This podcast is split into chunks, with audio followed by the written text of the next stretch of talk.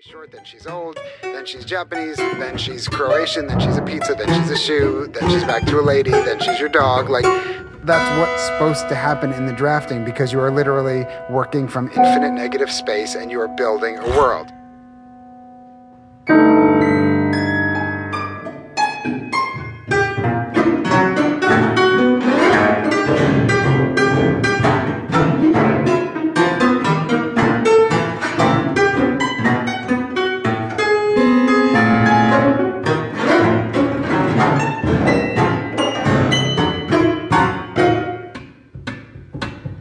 Conscious you is sitting down and saying, I have a story to tell, and you are thinking of that story and you are building that story.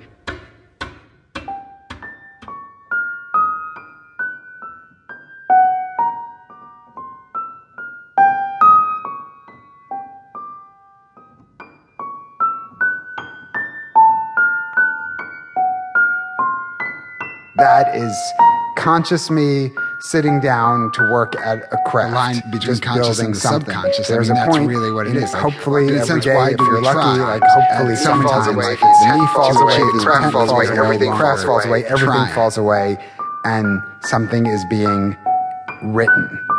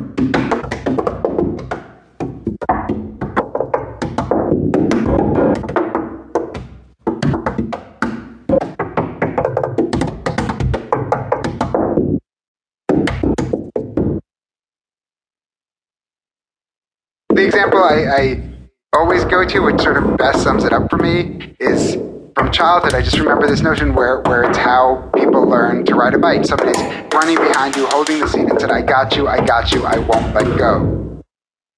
Where it's hyper, where hyper stiff, someone's holding me, all of that stuff, and then you're just, without any awareness, you're, you know, flying.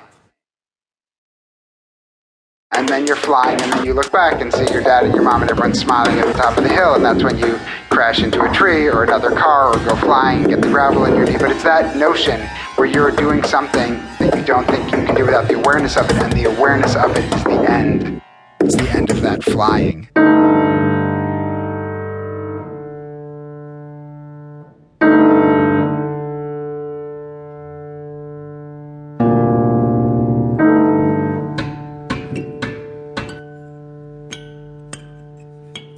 Consciousness is, is sort of I was gonna say the antidote, but we don't want an antidote for this thing. We want to die of this poison of creativity.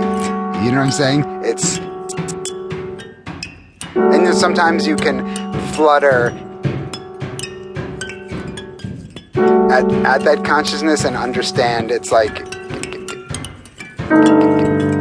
the music coming up like sir it's the end of this show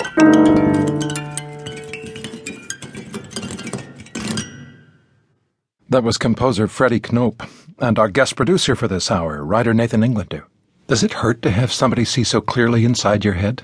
oh it's lovely it's downright touching for someone to invest in a thought that way Nathan, we're trying to figure out just what happens when the muse descends, when creative problems are being solved. Our next guest won both a Tony and an Obie Award for her one woman show, Bridge and Tunnel. Why did you want us to talk with Sarah Jones?